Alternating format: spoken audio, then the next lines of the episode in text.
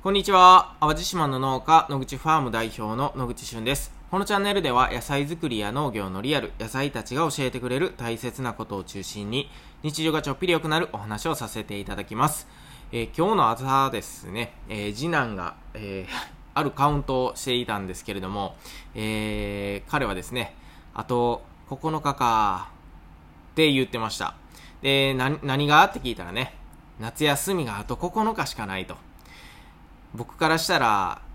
まだそんなにあんのかっていう感じなんですけど、まあ確かに小さい頃ってあと何日で夏休みが終わるとか、まあそういった話とかもしてたなというふうに僕も思い出しましてですね、まああと9日野球と遊んで、えー、それを繰り返して 夏休みを終わらせていくという作戦だそうです。まあ子供たちあと少しですけれども、まあ、夏のね、思い出をたくさん作ってもらえればと思います。ということで、えー、今日もたまたま聞くラジオ、元気にやっていきましょう。はい、今日のテーマはですね、農業12年目にして初めてした仕事というお話をさせていただきます。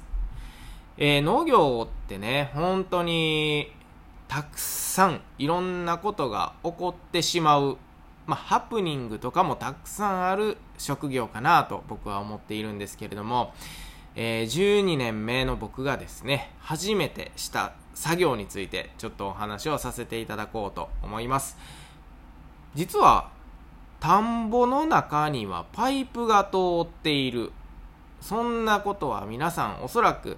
知らないと思うんですけれども、えー、これはですね、必ずとかではなくてですね、僕たちの地域ではよくあることなんですね。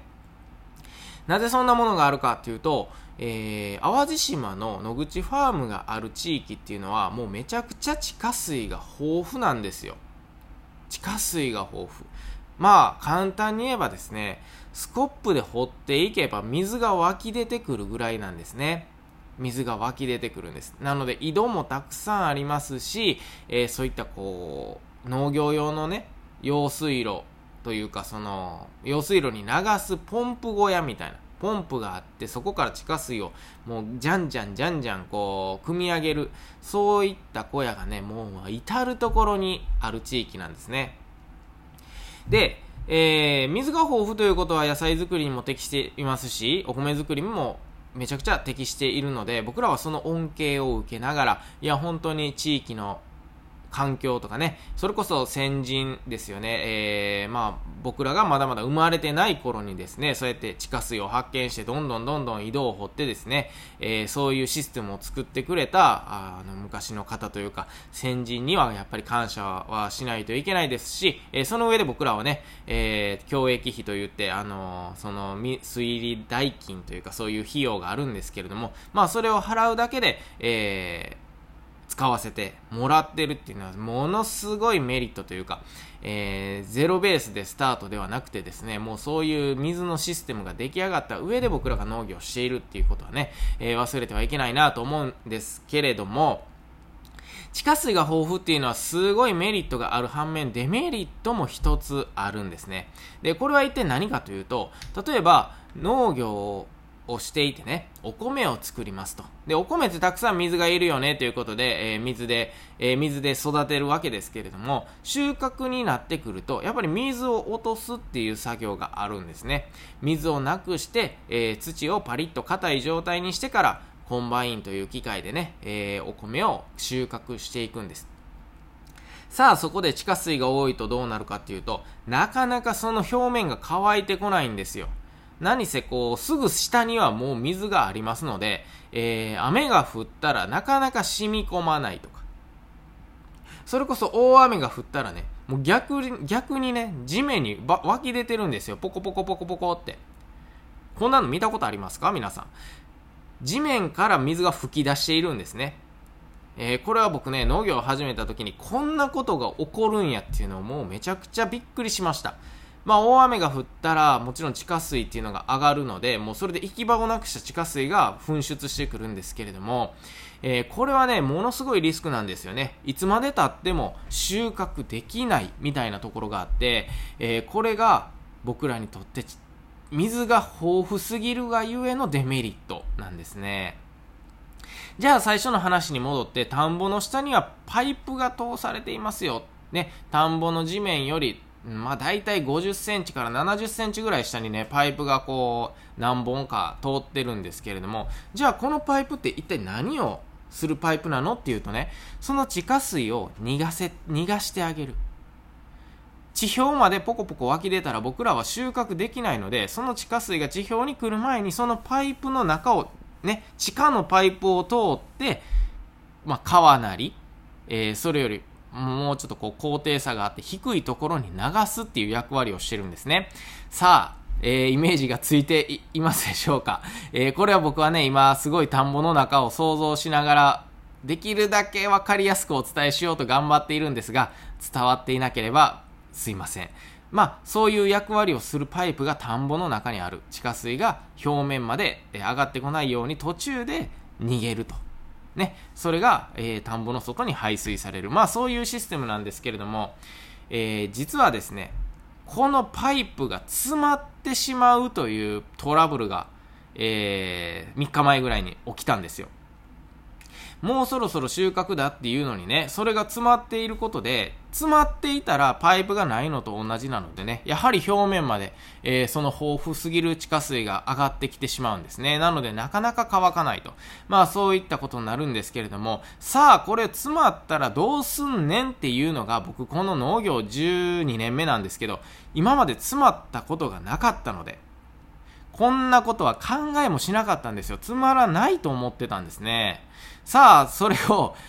僕とこうちゃんは、それを見てね、なんとかしようと。なんとかこの詰まりを、えー、なくさないと、このコシヒカリが収穫できないぞっていうことになってね、えー、それこそ家にある道具をたくさん持ってそこの田んぼに行ってですね、まあ、ポンプで上げてみたり、えー、ポンプをね、えー、大きいの、小さいの、エンジン付きのもの、いろんなものがあるんですけれども、まあ、それでなんとかこう、地下水を排水しようと試みるんですけれども、まあ、とにかく豊富でね、えー、排水が追いつかないんですよね。さあ、そこで、えー、なんとかね、そのパイプ詰まりをなんとかしようと思ってね、じゃあパイプの中にポンプを突っ込んで、もう無理やりこう詰まっているものを出そうとするわけですけれども詰まりがひどすぎてその僕らが持っているホースがね吹っ飛ばされるんですよねすごい圧力なのでえー、まあ、ポンプの力も強いですし、パイプの中にホースを突っ込んで頑張って持ってるんですけども、それも吹っ飛ばされると。じゃあ今度、まあ一番ね、えー、今度出口側から逆流させてなんか詰まるものを、えー、除去できたらいいんじゃないかっていうふうにね、え、出口に向かうわけですけれども、まあ、まあ水が豊富な地域ですので、そのいろんな田んぼからいろんな出口があって一体自分たちの田んぼのパイプの排水の出口はどのパイプなのかっていうのがわからないんですよね。でこれはあの地元の方もね昨日たくさんあの助けてくれたんですけれども、えー、皆さんおっしゃってたのがもう昔した工事だからみんなどれが自分たちのパイプかほんまに把握できてないんやと。ね。で、それを申し送り事項とか、まあ、例えば今でしたら結構データに残しておくとかいうのがあったんですけれども、それこそもう60年、70年前にできた、ね、えー、例えばシステムだったとすれば、今60歳の人は自分が生まれたてぐらいの時にできたシステムなので、それも知らないと。ね、えー、なので、これは本当にもう地域の問題で、えー、申し送り事項みたいな、こう、設計図みたいなのがね、誰も持ってないっていうのが問題やっていう風にね、えー、言ってたんですね。まあ、それはさておきね、えー、まあ僕たち、なんとかかんとかしないといけないんですけれども、朝8時から始めて、え、昼の12時、え、いろんなことを4時間かけてやってみたんですけれども、全く歯が立たず、え、もう僕とこうちゃんはね、え、万事尽きた。えー、もうこれ以上アイデアがないっていう状態で、えー、親戚のおじさんに電話しました。僕の親戚のおじさんですね。で、そのおじさんはですね、えー、まあ僕の師匠でして、僕が農業を始めた時にもうとにかくもうおじさんがたくさん教えてくれて、僕はその、えー、完全なるコピーをしていた、そのおじさんなんですけれども、さあ、おじさんもですね、なかなかこんな経験はないと。ね。えー、2、30年農業しているけど、このパイプを詰 まった、えー、のを見たことがないっていうのでね、もういろんな策を講じてくれてですね、まあ、おじさんはこう、すごくこう、工事が得意というか、まあ、いろんなこう、道具を持ってたりとか、こう、こう、自分で道具を作ったりするのがすごく得意なおじさんなんですけれども、まあそれでああでもない、こうでもないとかね、えー、パイプにこれを突っ込んで、なんかこう、いろいろね、ちょっと言葉では伝えづらいんですけれども、えー、あんなものを作ってみたり、こんなものを作ってみたりと、まあとにかく試行錯誤すること、またまた4、5時間、ね、えー、もうその時は夕方5時になってたのかな。えー、もうおじさんがですね、えー、もうびしょびしょになりながら、え、僕たちを助けてくれてですね、えー、なんとか、最終的には、その高圧のポンプの勢いでね、その汚れというか、この詰まっていたものをもう、無理やり排水することができたんですよ。で、まあ僕とこうちゃんはですね、もうやっぱさすがやなと。ねもう僕ら二人だけだと、やっぱりもうどうしようもなかった部分があったんですけれども、まあおじさんとか近所の方がね、来てくれたおかげで、まあなんとかこう、完全に開通したというよりは多分50%ぐらいだと思うんですけど、それでも水が流れ始めたということでね、きっと少しずつ、えー、田んぼが乾いてくるのかなと思っております。で、僕がここで言いたいのはですね、まあ農業、っていうのはもう毎年1年生と言われるんですけれども、本当にそうだなと思うんですよ。僕は12年目でその経験を初めてしましたし、えー、こうちゃんはね、2年目でこの経験をしたということですごいこうちゃんにとっては財産だと思うんですが、もうやはりキャリアがあるね、20年、30年のしかもまあしっかりした農家さんっていうのは、もういろんな回避方法っていうのをね、今までの経験からやっぱり蓄積していてね、それを掛け合わせて昨日はね、なんとかそのパイプ詰まりっていうのを、えー、除去できたんですけれども、いや、さすがですね。もう本当に、まあ僕が今後10年、20年さらに経って、まだ農業を、えー、元気にやっているとすればですね、えー、まあこうやって、えー、地域の問題とか、新しく起きたものみたいなところをね、なんとかサポートしてクリアできるように、えー、してあげれたいし、そうなりたいなと、昨日は、えー、思いました。まあ、とにかくですね、そのトラブル、